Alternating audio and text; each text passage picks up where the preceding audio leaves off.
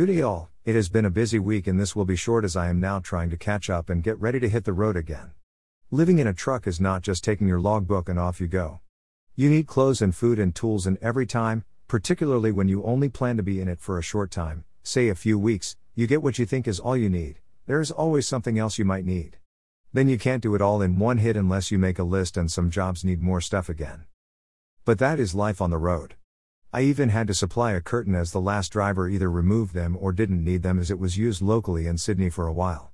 But if you have to sleep in it, you can't even get changed, let alone sleep in the lights during the day, or depending where you sleep, the lights from other vehicles. Just another issue to deal with. I left without audiobooks to keep me occupied, then found my library membership had expired and had to ring and sort that and now find the stereo the truck in the day is not the best for audiobooks. Okay for music but I prefer windows open rather than aircon, so more to sort to be happy and comfortable in my new interim home. I have not taken my fridge, simply another heavy thing to fit and deal with, so have been living on stuff that does not need refrigeration and it is not as easy.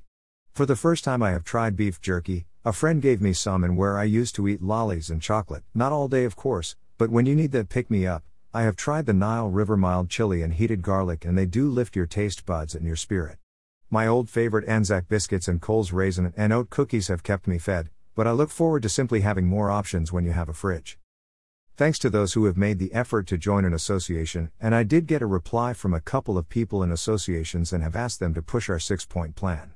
There will be a seventh point dealing with loading delays, etc., and specifically DCs, but that will follow on from our survey. We need some input to have some data to show an issue and will then formulate a plan to try and address it. Yes, it is yet another of the 20 year problems, and if you can fix it tomorrow, we will all be thankful, but if you can't, then make the effort to help us try. Till next week, safe traveling, Rod Hannifey.